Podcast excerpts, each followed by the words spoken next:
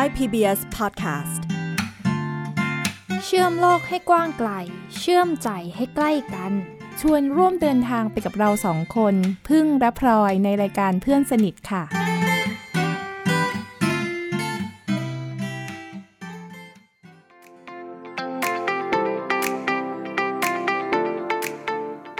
กีฬาเนี่ยมันอาจจะเป็นกีฬาสุดท้ายและเป็นจุดเปลี่ยนที่คุณทำให้คุณดีขึ้นและคุณประสบความสำเร็จก็ได้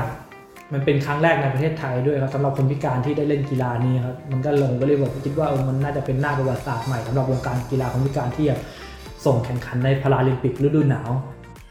น้องพลอยวันนี้อยากชวนคุยเรื่องความฝันของผู้ชายคนหนึ่งที่เกิดมาเป็นคนที่เดินได้ปกตินี่แหละแต่วันหนึ่งเกิดอุบัติเหตุพลิกผันเนาะทำให้เป็นคนพิการต้องนั่งวีลแชร์แต่เขาไม่ได้สิ้นหวังเขามีความฝันนะที่อยากจะเป็นนักกีฬาบาสทีมชาติแล้วเขาก็ไปแข่งเขาได้เหรียญทองเอเชียนพาราเกมมาแล้วนะแต่เมื่อเขาทำความฝันของเขาเป็นความจริงแล้วอ่ะเขาไม่ได้หยุดอยู่แค่ตัวเองเขายังมีความฝันที่อยากจะทำให้คนพิการคนอื่นน่ะได้เป็นนักกีฬาด้วยแล้วเป็นนักกีฬาที่ประเทศไทยยังไม่เคยมีมาก่อนด้วยแหละฟังดูน่าตื่นเต้นไหมเรียกว่าเอาความฝันของตัวเองไปต่อความฝันของคนอื่นต่อไปหลังจากประสบความสำเร็จแล้วใช่เพราะว่าอันนี้น่าสนใจนะเพราะว่ามันคือการที่เราไม่หยุดนิ่งอยู่กับความสำเร็จอย่างใดอย่างหนึ่งอะแล้วเรารู้สึกว่าชีวิตมันค่อยๆเดินต่อไปเรื่อยๆมันมีความหมายมันมีการสร้างความหมายไปเรื่อยๆในแต่ละวันนักกีฬาคนนี้ชื่อคุณรุ่งโรจน์ชัยมั่นพี่ได้ไปเจอเขาเมื่อวันก่อนนั่งคุยกับเขาเป็นชั่วโมงเลยนะแล้วก็พบว่าเรื่องราวความคิดความฝันของเขาอะน่าสนใจมากแล้วทำให้นึกย้อนเลยว่าเวลาที่เรามีความฝันน่ะเฮ้ยมันมีพลังงานที่มันทำให้เราตื่นเต้นน่ะน้องพลอยตื่นเต้นไหมเวลามีความฝันที่มันดูแบบว่าอยู่ไกลๆแล้วเราอยากจะไปให้ถึงอ่ะตื่นเต้นเวลาคิดแต่ว่าหลังจากตื่นเต้นแล้วอ่ะสิ่งที่ตามมาคือความกลัวความกังวลว่าเอ้ยเราเป็นแค่คนตัวเล็กๆคนนึงและไอ้สิ่งที่เราคิดนี่มันไกลมากเลยมันยากมากเลยเราจะทำมันสำเร็จได้ไหมนะแล้วถ้าเราเจออุปสรรคอะไรต่างๆเราจะยอมแพ้ไปก่อนไหมนะใจมันสั่นไปหมดเลยพี่ถ้าเป็นของพลอยนะแต่สำหรับพี่นะเวลามีความฝันนะพี่รู้สึกว่าชีวิตมันดูแบบมันตื่นขึ้นมาตอนเช้าแล้วมันมีอะไรอยากจะทำอยากจะคิดอยากจะแบบไปข้างหน้าพี่รู้สึกว่าความฝันมันหล่อเลี้ยงตัวพี่อ่ะก็ถูกนะเพราะพลอยรู้สึกว่าเวลาที่เราฝันอะไรสักอย่างนึงเนี่ยมันอย่างที่พลอยบอกเมื่อกี้เนาะคือมันทำให้ชีวิตเรามันมีความหมายไปในแต่ละวันวันนี้อยากให้ฟังเรื่องราวของคุณรุ่งโรจน์เลยนะว่าความฝันของเขานะมันมีเส้นทางอะน้องพลอยเส้นทางของการเติบโตแล้วมันก็ถ้าเป็นดอกไม้มันก็เหมือนเบ่งบานขึ้นเรื่อยๆไหนความฝันแรกของเขาเป็นยังไงบ้างคะพี่ความฝันแรกของเขาอะคือการเป็นนักกีฬาวีลแชร์บาสเกตบอลทีมชาติเขาบอกว่าถ้าเขาเป็นคนพิการเนี่ยแล้วเขาไปทำงานในบริษัททั่วไปอ่ะเขาก็เป็นพนักงานคนหนึ่งที่อาจจะไม่มีใครรู้จักแต่เขาบอกว่าถ้าเขาได้เป็นนักกีฬาทีมชาติ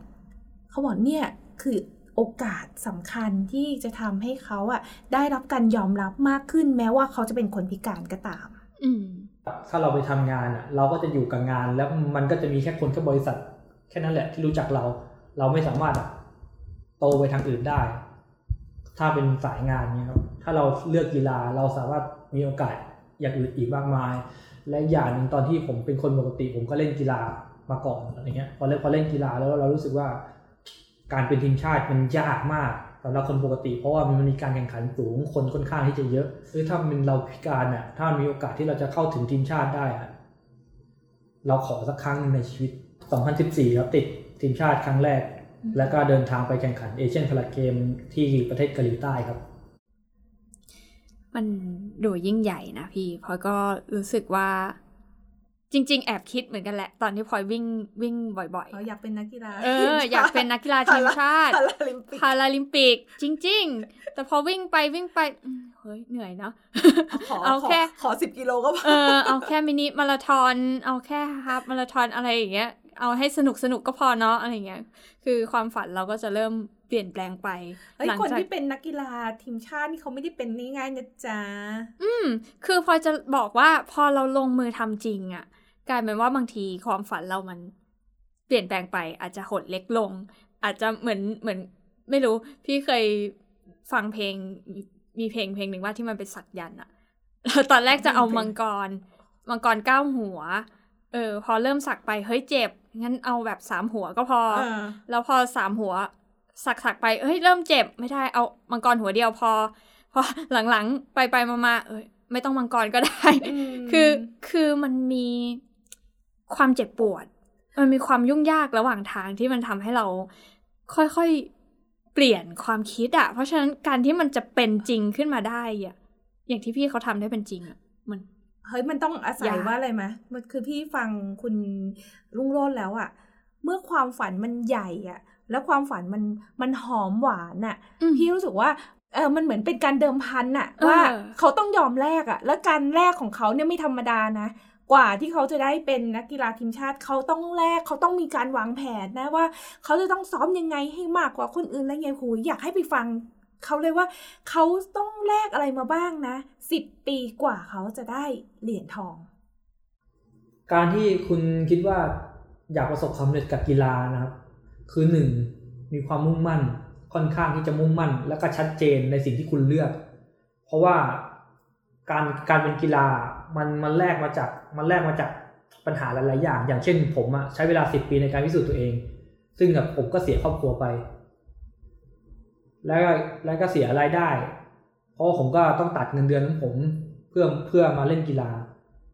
มันแล้วก็ขาดโอกาสหลายๆอย่างเกี่ยวกับทางด้านการงานแต่สิ่งที่ได้มามันคุ้มค่าครับเพราะว่ามันเป็นเหมือนกัน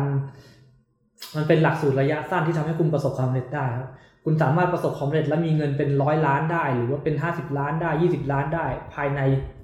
4ปีเพราะว่าการทำงานบางทีอ่ะมันก็ไม่ได้มีความรู้ในการทำงานทุกอย่างแล้วคุณก็ต้องโอ้โหรอผู้ใหญ่อนุมัติต่างๆแต่กีฬาคุณสามารถพัฒนาด้วยตัวเอง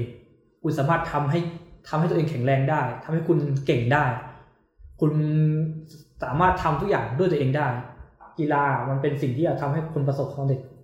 แต่ถือจะบอกว่าง่ายที่สุดผมก็มองว่ามันง่ายที่สุดสำหรับคนที่มุ่งมั่นตั้งใจผมเป็นคนที่ประเมินตัวเองทุกวันในการฝึกซ้อมครับผมก็จะรู้ว่าวันนี้ผมจะต้องซ้อมอะไรแล้วจะต้องทำอะไรแล้วเราขาดอะไรเราจะต้องเสริมอะไรตั้งแต่วันแรกที่เริ่มเล่นเป็นครั้งแรกที่นั่งรถแชร์บาสแล้วก็เล่นนะครับและหลังจากนั้นผมก็รู้สึกว่าผมทำได้ผมเล่นได้อันนี้ผมไปได้แล้วผมก็เล่นตั้งแต่วันนั้นมาผมใช้เวลา10ปีในการพิสูจน์ตัวเองตั้งแต่ผมพิการแล้วผมก็พยายามทำตัวเองแล้วก็อยู่กับตัวเองโดยที่ไม่ได้ติดต่อทางบ้านพยายามแล้ววันนึงที่ผมประสบความสำเร็จเป็นนักกีฬาทีมชาติไปแล้วได้เหรียญรางวัลแล้วผมก็เลยกลับไปหาแม่ที่ต่างจังหวัดแล้วเพื่อให้เขาเหมือนไปบอกว่าลูกประสบความสำเร็จแล้วนะอะไรเงี้ยพอพี่พูดเรื่องตั้งแรกเนี่ยพอยแอบนึกถึงพระเจ้าตาก ตอนตีหม้อตอนอะไรนะทุบหม้อข้าวเพื่อที่จะไปตีเมืองจันทร์เลยพี่มันเป็นอย่างนั้นเลยนะคือบางทีเราต้องถ้าเราอยากจะทำมันให้สำเร็จจริงๆอ่ะปิดทางถอยตัวเองเพื่อทางเดียวที่เราจะเลือกได้ก็คือไปต่ออย่างเดียวแล้วพี่ฟัง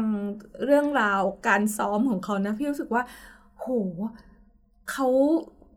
ตั้งเป้าความฝันของเขาแล้วเขาทำทุกอย่างอะเพื่อที่จะไปให้ถึงมันจริงๆอะพี่รู้สึกว่ามันแบบมันดูมันให้แรงบันดาลใจกับคนที่มีความฝันใหญ่ๆอะคุณก็ต้องกล้าที่จะทุ่มเทนะมันนานนะคือพอพลอยนึกถึงว่า10ปีอะพลอยแอบนึกย้อนกลับมาที่ตัวเองเหมือนกันว่าเราทุ่มเทกับอะไรนานถึง10ปีบ้างนะในชีวิตของเราที่เราอยู่กับสิ่งเนี้ยนึกถึงสิ่งนี้อยู่เสมออย่างเงี้ยมันพลอยว่าจริงๆมันคงมีอยู่ไม่กี่อย่างหรอกที่เราจะทุ่มเทให้กับมันมากขนาดนั้นยาวนานขนาดนั้นและรู้ไหมว่าพอเขาได้เป็นนักกีฬาทีมชาติได้เหรียญทองมาแล้วเนี่ยเขาไม่ได้หยุดแค่ตัวเองอ่ะคือเขารู้สึกว่ากีฬามัน มันดีอ่ะมันให้คุณค่าให้แบบให้ชีวิตใหม่กับเขาเนาะแต่ว่าวันที่เขาเล่นไปแล้วเขาบาดเจ็บอ่ะน้องพลอยคือหลังจากที่เล่นทีมชาติคือมันซ้อมหนักมากนะและหลายเขาเจ็บบาดเจ็บมากจนแมตช์สุดท้ายอ่ะเขาบอกว่าถ้าเขายังลงสนามด้วยอาการบาดเจ็บเขารู้สึกว่าเขาจะเป็นคนทำให้ทีมแพ้เขายอมที่จะเลิกเล่นเขารู้สึกว่าพี่รู้สึกว่าใจนักกีฬานี่มันต้องใหญ่มากเลยนะเขาบอกว่าถ้าเขาลงไปด้วยอาการร่างกายไม่สมบูรณ์อ่ะเขายอมที่จะไม่ลงดีกว่าให้คนที่แข็งแรงกว่าแล้วเขาก็หยุดเล่นกีฬาทีมชาติหลังจากจบแมตช์นะครับแมตช์ตอนปี2018ครับแต่จริงๆก็คือผมอ่ะมีอาการบาดเจ็บมาก่อนหน้านี้ครับแต่เราก็พยายามประคองตัวเพื่อให้มันเล่นได้แล้วก็ฝืนมาตลอดแล้วก็เก็บความสะสมในอาการบาดเจ็บมาเรื่อยๆจนมาแมตช์สุดท้ายที่ประเทศอินโดนีเซียปี2018ครับเรารู้สึกว่ามันเป็นความพ่ายแพ้ที่อาจจะเป็นเพราะเราถ้าเราไม่ได้ลงสนามไปแล้วเพื่อนลงไปเล่นแทนผมอะทีมอาจจะชนะก็ได้เพราะที่เราลงไปคือร่างกายเราไม่ได้สมบูรณ์แต่เรายังต้องฝืนเล่นอย่างเงี้ยมันก็เลยรู้สึกว่าถ้าทีมชนะมันก็โอเคมันก็คือเสมอตัวแต่พอทีมแพ้ผมกลับมาโทษตัวเองว่าเนี่ยแหละที่เพราะเราเนี่ยเราฝืนเราไม่ให้โอกาสเพื่อนได้เล่นต่อถ้าเป็นเพื่อนเล่นทีมอาจจะชนะแต่เพราะว่าเราฝืนตัวเองเรายังฝืนตัวเองแล้วเราลงไปเล่นมันก็เลยทำให้ทีมแพ้ผมก็เลยรู้สึกแล้วผมก็เลยบอกกับทีมผู้ฝึกสอนนะครับแล้วก็ทีมเพื่อนๆทุกคนผมก็บอกว่าผมขอเลิกนะครับพี่ผมไม่ไหวแล้วร่างกายผมแย่จริงๆและความรู้สึกผมที่แพ้มันทำให้ผมแย่ไปด้วยผมก็เลยขอลาแล้วก็เลยเลิกเล่นแต่ความฝันเขายังไม่หยุดนะจ๊ะเขาฝันยังไงต่อพี่เขาเล่นเองไม่ได้แล้วเขาก็ไปสร้างทีมกีฬาใหม่ให้คนอื่นน่ะได้มีความฝันบ้างกีฬานั้นชื่อว่าฮอกกี้น้ำแข็งฮอกกี้น้ำแข็งใช่มันไม่ค่อยคุ้นหูนะพี่ฮอกกี้น้ำแข็งกีฬาฤดูหนาวที่ต้องเล่นบนลานสเก็ตน้ำแข็งซึ่งคนปกติกีฬาคนปกติของคนไทยอ่ะก็ยังไม่มีมาก่อนนั่นสิพลอยก็กำลังคิดอยู่ว่าเราจะไปหาน้ำแข็งจากไหนในเมืองที่มันร้อนแสนร้อนขนาดนี้หิมะก็ไม่มีน้ำแข็งเอามีอยู่ในตู้เย็นใช่แล้วน้องพลอยแล้วการที่จะให้คนพิการที่นั่งวีลแชร์มาเล่นฮอกกี้น้ำแข็งฟังดูแล้วเหมือนเป็นเรื่องที่เป็นไปไม่ได้เลยไหมคือพี่เล่าให้พลอยฟังก่อนได้ไหมคะว่าฮอกกี้น้ำแข็งเนี่ยมันหน้าตายังไงอ่ะพลอยไม่รู้จักมันเลยกีฬานี้โอเคกีฬาฮอกกี้น้ำแข็งนะก็คือคนพิการน่ะจะต้องไปอยู่บนรถวีลแชร์ซึ่งเป็นวีลแชร์ที่อยู่บนที่เป็นล้อสเก็ตน้ำแข็งอะค่ะน้องพลอยเคยได้จับไอ้รองเท้าสเก็ตมั้ยสเก็ตน้ำแข็งเป็นเส้นอย่างนั้นน่ะเป็นวีลแชร์ที่อยู่บนล้อที่เป็นเหมือนมีดอะค่ะแล้ว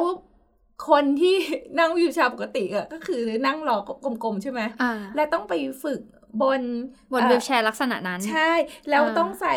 ชุดกันหนาวด้วยนะเพราะว่ามันหนาวใช่ไหมเล่นบนลานสเก็ตน้ำแข็งอ่ะแล้วก็จะต้องตีมีไม้อะค่ะไม้คล้ายๆไม้กอล์ฟอะนะแต่กลายเป็นไม้ที่ไปตีลูกฮอกกี้อ่ะอยู่บนลานสเก็ตน้ำแข็งแล้วก็ต้องไถไปมาต้องใช้ทักษะของการเล่นบนลานสเก็ตน้ำแข็งหูมันต้องใช้หลายทักษะมากเลยนะคือพลอยอ่ะไม่ค่อยคุ้นเคยกับเรื่องของกีฬาฮอกกี้เนาะแต่ว่าเคยได้ยินว่าคนเนี่ยเล่นสเก็ตแล้วก็บาดเจ็บหลายคนใช่ทำไมเขาถึงสนใจฮอกกี้โอเค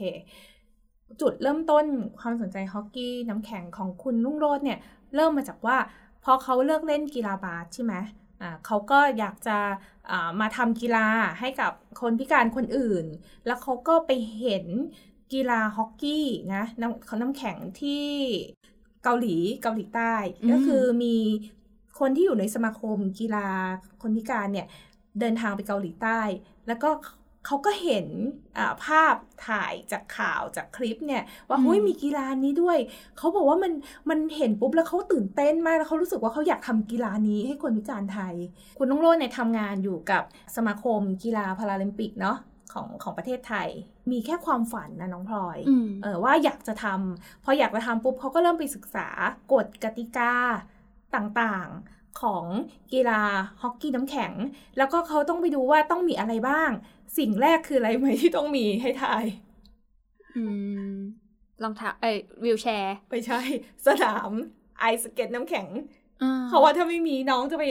เล่นที่ถนนก็ไม่ได้ก็จริงเพราะว่า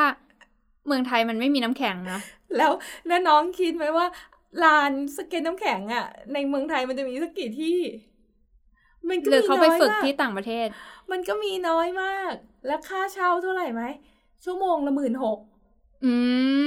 แล้วซ้อมกว่าจะเป็นนักกีฬาน้องคิดว่าจะต้องเสียค่าเช่าเท่าไหร่มหาศาลคอยเลิกแล้วค่าเช่าลานเนี่ยชั่วโมงละ16,000ใช่ไหมค่าใช้จ่ายเนี่ยซื้ออุปกรณ์น่ะชุดละ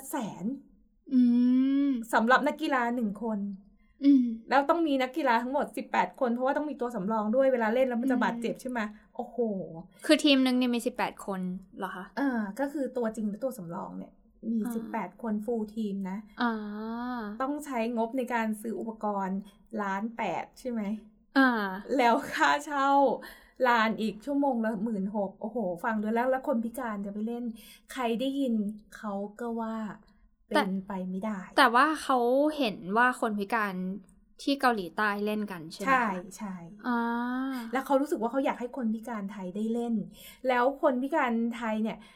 เมื่อได้ยินกีฬาเนี่ยก็ตื่นเต้นเพราะว่าอะไรวะไม่เคยเจอน้ำแข็งแล้วแบบมันไม่เคยมีมาก่อนในเมืองไทยอ่ะแต่ว่าคนที่ได้ยินตอนแรกทุกคนว่าเขาบ้านั่นน่ะมันเป็นไปไม่ได้พลอยก็คิดพลอยก็คิดว่าคือถ้าเป็นเราคงพับแผนไปตั้งแต่เห็นค่าเช่าและอยากให้น้องพลอยไปฟังว่าตอนแรกที่เขาคิดกีฬาเนี่ยเขาเจอเสียงกระหน่ำซ้ำเติมยังไงบ้างเราไปคุยกับใครเขาก็มองว่าเราตลกเพราะว่ามันเป็นกีฬาฤดูหนาวมันต้องซ้อมในน้ำแข็งอะไรเงี้ยแล้วก็เป็นกีฬาที่แบบเป็นกีฬาคนรวยทุกคนพิการไม่มีปัญญาเล่นหรอกอะไรเงี้ยเขาพูดมาสารพัดในสิ่งที่แบบมันเป็นไปไม่ได้ครับเริ่มแรกเราต้องหาสนามฝึกซ้อมก่อนทีนี้ผมก็ไปคุยสนามฝึกซ้อมครับพยายามไปหาลานที่แบบมันมีลานไหนที่แบบค่าใช้จ่ายอะไรไงเงี้ยค่าใช้จ่ายชั่วโมงนะครับชั่วโมงละ16,000แล้ววันหนึ่งซ้อม4 ชั่วโมงเงี้ยเราโอกาสที่จะทำกีฬาเนี่ยมันเป็นไปไม่ได้แล้วพี่ผมก็นั่งเครียดเลยเป็นเดือน2 เดือนครับมาพอดีผมก็ได้ไปรู้จักกับคุณพ่อจุมพลครับคุณพ่อจุมพลที่เขากำลังเป็นผู้สนับสนุนกีฬาฮอกกี้น้ำแข็งของคนปกติครับพ่อตอบกลับมายินดีให้ใช้เราก็เลยรู้สึกว่าความหวังเรามาอีกแล้วจากที่คนที่ไม่รู้จักเราด้วยซ้ำแต่เขาให้โอกาสเราเพราะว่าเขาอยากเห็นคนพิการแล้วเขาก็รักในกีฬาด้วยอะไรเงี้ยเราก็เลยเริ่มมีความหวังละเมื่อไหร่ก็ตามที่เราไปขายฝันน่ะพี่มันต้องกล้าขายฝันเนาะถึงแม้ว่าไอ้ขายฝันนั้นน่ะบางคนมันซื้อบางคนมันไม่ซื้ออ่ะถูกด่ากลับมาด้วยว่าเอามาขายฉันทำไมอย่างเงี้ยก็แต่ถ้าเราเจอคนที่ซื้ออ่ะเพราะว่าโหฝันมันไปต่อได้ฝันมันเป็นแรงใจสำคัญของเราเลยแต่ถ้าเราคิดอยู่คนเดียวอ่ะพอเลยเริ่มเห็นแล้วว่าสิ่งที่ทำให้เราล้มเลิกไปก่อนสำหรับความฝันในหลายๆความฝันในชีวิตอ่ะอาจจะเป็นเพราะว่าเราคิดมันอยู่คนเดียวก็ได้นะที่พี่ชอบมากนะคือตอนที่คุยกับคุณรุ่งโรจน์อ่ะเชื่อไหมว่าเขาเขียนไปขอสปอนเซอร์108บริษัทนะน้องพลอยเขาเขียนจดหมาย108ฉบับแล้วมีแค่บริษัทเดียวที่ตอบกลับมาเขาก็ดีใจมากแล้วอ่ะพี่รู้สึกว่าเฮ้ยมันเป็นความพยายามของคนคนนึงนะที่จะขายฝันน่ะแล้วมันมี1 ใน 108ที่เห็นว่าความฝันเนี้ยมันเป็นไปได้ว่ามันน่าตื่นเต้นตรงนี้เราก็มาดูอุปกรณ์กีฬามันแพงจริงแหละแพงจริงอย่างที่เขาว่าอย่างที่เขาด่าเลยครับอุปกรณ์คนนึงก็ตกเป็นแสนนะครับทีนี้เราก็มาคุยกับทางสมาคมกีฬาคนพิการนะครับเขาก็ยินดีสนับสนุนอุปกรณ์ในบางส่วนเขาก็ให้งบมาในการสนับสนุนมาก็ประมาณ500,000ก็หายไปครึ่งแล้วทีนี้เราก็โอเคไม่เป็นไรพี่ได้ครึ่งนึงก็ยังดีเดี๋ยวผมหาต่อตอนนี้ก็อุปกรณ์ในการฝึกซ้อมเพื่อเตรียมทีมก็พร้อมแล้วครับ เราก็เหลือแค่งบในการฝึกซ้อมเพราะว่าเวลาการฝึกซ้อมมันก็ต้องมีค่าอาหารที่พักอะไรต่างๆในส่วนนี้เราก็สามารถเบิกได้จากกกท.ผมเปิดคัดตัวตั้งแต่ปี63ครับมันเป็นกีฬาใหม่ครับทุกคนไม่ได้มีความรู้เกี่ยวกับกีฬานี้อยู่แล้วโดยพื้นฐานเพราะว่าทุกคนไม่ได้มีโอกาสเข้าถึงและไม่ได้เล่นทีนี้ผมก็เลยมุ่งเป้าที่ว่าศักยภาพของร่างกายเป็นร่างกายมากกว่าก็คือสิ่งที่เราต้องการก็คือเป็นขาขาดสองข้างอันนี้คือต้องการมากสูงสุดแล้วก็มาขาขาด1ข้างแล้วก็เป็นโปลิโอเราเอา3อย่างนี้ครับแล้วก็บอดี้ที่ค่อนข้างที่จะแข็งแรงก็ตัวใหญ่เพราะว่ามันเป็นกีฬาที่ปะทะครับนักกีฬาค่อนข้างที่จะมีการบาดเจ็บง่ายเราก็เลยต้องการนักกีฬาที่ค่อนข้างที่เยอะในการสำรองมันเนี่ยเป็นสาเหตุที่เราทำไมต้องใช้นักกีฬาถึงสูงสุดก็คือ18คนถ้าอย่างน้อยสุดก็คือ12คนอย่างเงี้ยหรือว่า6คนอย่างเงี้ยถึงถ้าเป็น6คนมันเป็นไปไม่ได้เพราะว่ามันจะไม่มีตัวสำรองไม่มีตัวเปลี่ยนเพราะมันจะมีแค่เขาตามกติกาเขาให้สำรอง2ซึ่งจริงๆแล้วอ่ะเราก็ต้องใช้คนที่เยอะเพราะมันต้องอันเปลี่ยนเข้าเปลี่ยนออกเปลี่ยนเข้าเปลี่ยนออกเราไม่ได้เริ่มต้นจากศูนย์แต่เราใช้วิธีการเอานักกีฬาเก่าที่เขาเลิกเล่นกีฬาอื่นไม่ว่าจะเป็นเหตุผลอะไรเราเปิดโอกาสให้ทุกคนเข้ามามีโอกาสเริ่มต้นใหม่คุณอาจจะผิดหวังหรือว่าล้มเหลวจากกีฬาอื่นแต่ทุกอย่างที่คุณสามารถเอามาใช้ในกีฬานี้ได้เราก็ยินดีให้เข้ามาร่วมทีมบางคนก็ย้ายกีฬามาแล้วก็เหมือนกับว่ามีปัญหากับทางโค้ชคนเก่าที่กีฬาเก่าเขาก็บอกว่าเนี่ยมันอารมณ์เนี่ยคือเป็นเด็กเกเรมีปัญหาสร้างปัญหาให้แล้วก็พัฒนาไม่ได้อะไรเงี้ยแต่คือบอดี้เขาได้ผมก็เลยคุยกันนะครับคุยกับทางนักกีฬาบอกเนี่ยจริงๆแล้วอ่ะที่ผมเอาคุณมาผมก็ไม่ได้รู้หรอกนะว่าคุณจะเก่งหรือว่าคุณจะดีและหลายๆคนนะหลายๆสมาคมที่เขาคอมเพลนมาว่าคุณไม่ดีอย่างนู้นอย่างเนี้ยมันก็มีเยอะแต่สิ่งที่ผมตอบเขาได้ก็คือในเมื่อเด็กมันอยากได้โอกาสผมก็ต้องให้โอกาสคนเรามันไม่ได้แยกเสมอไปหรอกวันนึงมันอาจจะดีก็ได้กีฬาเนี่ยมันอาจจะเป็นกีฬาสุดท้ายและเป็นจุดเปลี่ยนที่คุณทำให้คุณดีขึ้นและคุณประสบความสำเร็จก็ได้ตอนนี้ทั้งหมดที่คัดยิง14คนครับที่มีพร้อมทุกอย่างครับทั้งเรื่องอุปกรณ์ด้วยแล้วก็นักกีฬาด้วยคือ14คนถ้าเอามากกว่านั้นก็คือต้องหาค่าอุปกรณ์เพิ่มครับคือฟังแล้วแบบอยากจะลุกขึ้นมาทำความฝันของตัวเองที่ให้เป็นจริงเหมือนกันนะรู้สึกว่าถ้าเรากล้าที่จะบอกคนอื่นหรือลงมือทำอะไรสักอย่างอ่ะมันจะค่อยๆเห็นทางที่ใหญ่ขึ้นแล้วน้องพลอยคิดดูนะใครจะคิดว่าค่าเช่าลานสเก็ตชั่วโมงละ16,000อ่ะอยู่ๆก็มีเศรษฐีใจดีที่เขาบอกว่าเขาเรียกว่าคุณพ่อจุมพลเนี่ยให้เช่าฟรีเพราะพอรู้ว่าคนพิการน่ะอยากจะแข่งกีฬานี้แล้วเขารักกีฬานี้เฮ้ยแบบมันมีคนใจดีอยู่ในโลกใบนี้อ่ะแต่ว่าเมื่อถ้าเราไม่ขายฝันออกไปใช่ป่ะเราก็จะไม่รู้ว่ามีคนใจดีเยอะแยะไปหมดเลยที่พร้อมที่จะมาสนับสนุนความฝันของเราคนที่เห็นตรงกันมีแนวทางเดียวกันคือบางสิ่งบางอย่างมันคิดคนเดียวไม่ได้แต่ว่าพอเราพูดมันออกไปเราจะเจอโซเมทเจอคู่เนาะที่เขาอาจจะเติมเต็มนะในส่วนที่เราขาดเนาะอย่างเช่นเขาได้โค้ชที่มีใจอยากจะมาช่วยได้เศรษฐีที่มีใจอยากจะมาช่วยสุดท้ายอ่ะมันกลายเป็นความฝันที่ทุกคนมาต่อเติมกันและกันอ่ะมันน่าสนุกแล้วมันน่าดีใจตรงเนี้ยพอฟังแล้วพลอยตื่นเต้นอ่ะคือตอนนี้รู้สึกตื่นเต้นไปหมดแล้วตอนแรกพี่ถามถึงความฝันใช่ไหมคะพี่บอกว่าความรู้สึกแรกที่มันเกิดขึ้นอะไรคือปกติของพลอยก็จะกังวลไงกลัวว่าเราแค่คนตัวเล็กๆคนเดียวทำไม่ได้หรอกมันสิ่งที่เราคิดมันใหญ่เกินไปอ่ะเกินตัวไปอ่ะเรามันบ้าจังเลยอ่ะแต่ว่าพอฟังแบบเนี้ย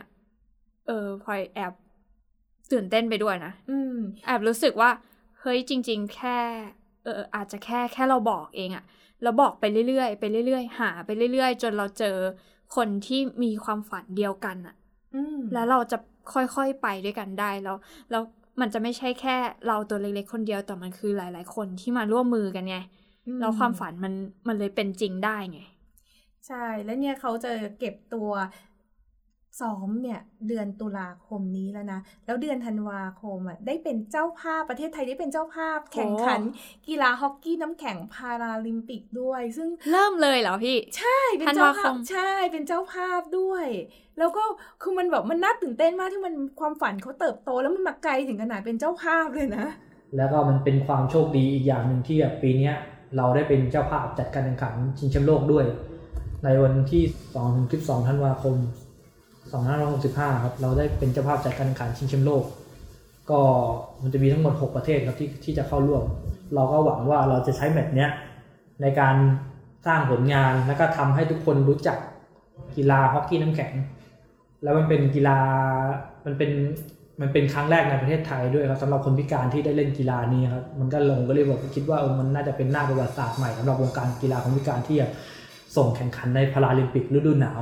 เพราะว่าปกติแล้วคือมันไม่มีกีฬาไหนเลยที่จะส่งแข่งฤดูหนาวมันจะเป็นฤดูร้อนหมดเป็นซัมเมอร์ทั้งหมดใช่ครับมันก็เลยกีฬาฤดูหนาวอ่ะมันไม่มีในประเทศไทยโหพูดไม่ออกเลยอ่ะจากตอนแรกมันเหมือนมันเริ่มต้นจากไม่มีอะไรเลยจนตอนนี้มันภาพมันค่อยๆชัดขึ้นคือพี่ขนลุกอ่ะตอนที่พี่ไปคุยกับเขาพี่บอกเฮ้ยจากวันคือแค่ฟังเรื่องค่าเช่าลานสเก็ตพี่ก็หมดพี่ก็ถอดใจไปแล้วอ่ะแล้วพอเขาบอกเฮ้ยเขาได้ลานได้ค่ารองเท้าค่าชุดเฮ้ยได้เป็นเจ้าภาพเฮ้ยมันเป็นไปได้ยังไงอ่ะความฝันที่แบบดูเหมือนกับเป็นไปไม่ได้เลยสำหรับคนพิการอ่ะแล้วมันกำลังจะเกิดขึ้นจริงเดือนธันวาคมนี้แล้วพี่ตื่นเต้นไปกับเขาด้วยเนี่ยเพราะว่ามันสอนให้พลอยเห็นถึงพลังของการไม่หยุดทำอ่ะมันเป็นเรื่องยิ่งใหญ่ที่มันเริ่มมาจากสิ่งเล็กๆที่เราค่อยๆทำมันแต่ละวันอ่ะแต่ว่าเราทำสิ่งนั้นอย่างต่อเนื่องจนมันเกิดเป็นภาพใหญ่ขึ้นมาคือพลอยรู้สึกว่าเราไม่รู้หรอกว่าสุดท้ายแล้วคนพิการในเมืองไทยจะเล่นฮอกกี้ออกมาเป็นยังไงบ้างแต่ว่าความฝันนั้นมันมีหลายๆคนที่มาร่วมมือกันทำแล้วตอนนี้มันไปถึงขั้นเป็นเจ้าภาพเลยอ่ะจะมี6ประเทศมาแข่งขันที่ประเทศไทยอ่ะแอบติดตามเลย แอบอยากติดตามเลยจริงๆเป็นคนไม่ชอบดูกีฬานะคะแต่ว่าฟังแล้วรู้สึกว่าอยากรู้เลยว่าบรรยากาศมันจะเป็นยังไงเหมือนกันวันนี้ในช่วงปันกันเรามีเสียงของคุณรุ่งโรจน์ฝากถึงคนที่มีฝันทุกคนค่ะช่วงปันกัน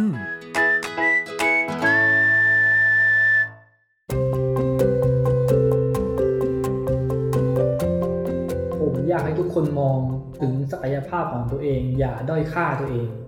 การด้อยค่าตัวเองหรือขีดจำกัดของตัวเองไว้ว่าพอคุณพิการนะคุณทำได้แค่นี้นะคุณมีเพื่อนได้แค่นี้นะคุณมีสังคมได้เท่านี้นะอันนี้เป็นกลุ่มคนของคุณนะผมไม่อยากให้ทุกคนขีดเส้นไว้แค่นั้นผมอยากให้ทุกคนทำในสิ่งที่คุณอยากจะทำบางทีความฝันของคุณน่ะมันสูงมันอาจจะเป็นแบบมันมากกว่าร้อยอาจจะเป็นพันแต่ถ้าคุณเริ่มทำอ่ะถึงแม้มันจะไม่ไ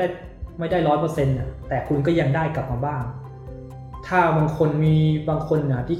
เขามีแต่ความคิดพอคิดแล้วเขาก็หักลบตัวเองพอคิดสมมติว่าเนี่ยผมอยากทำอันนี้นะพี่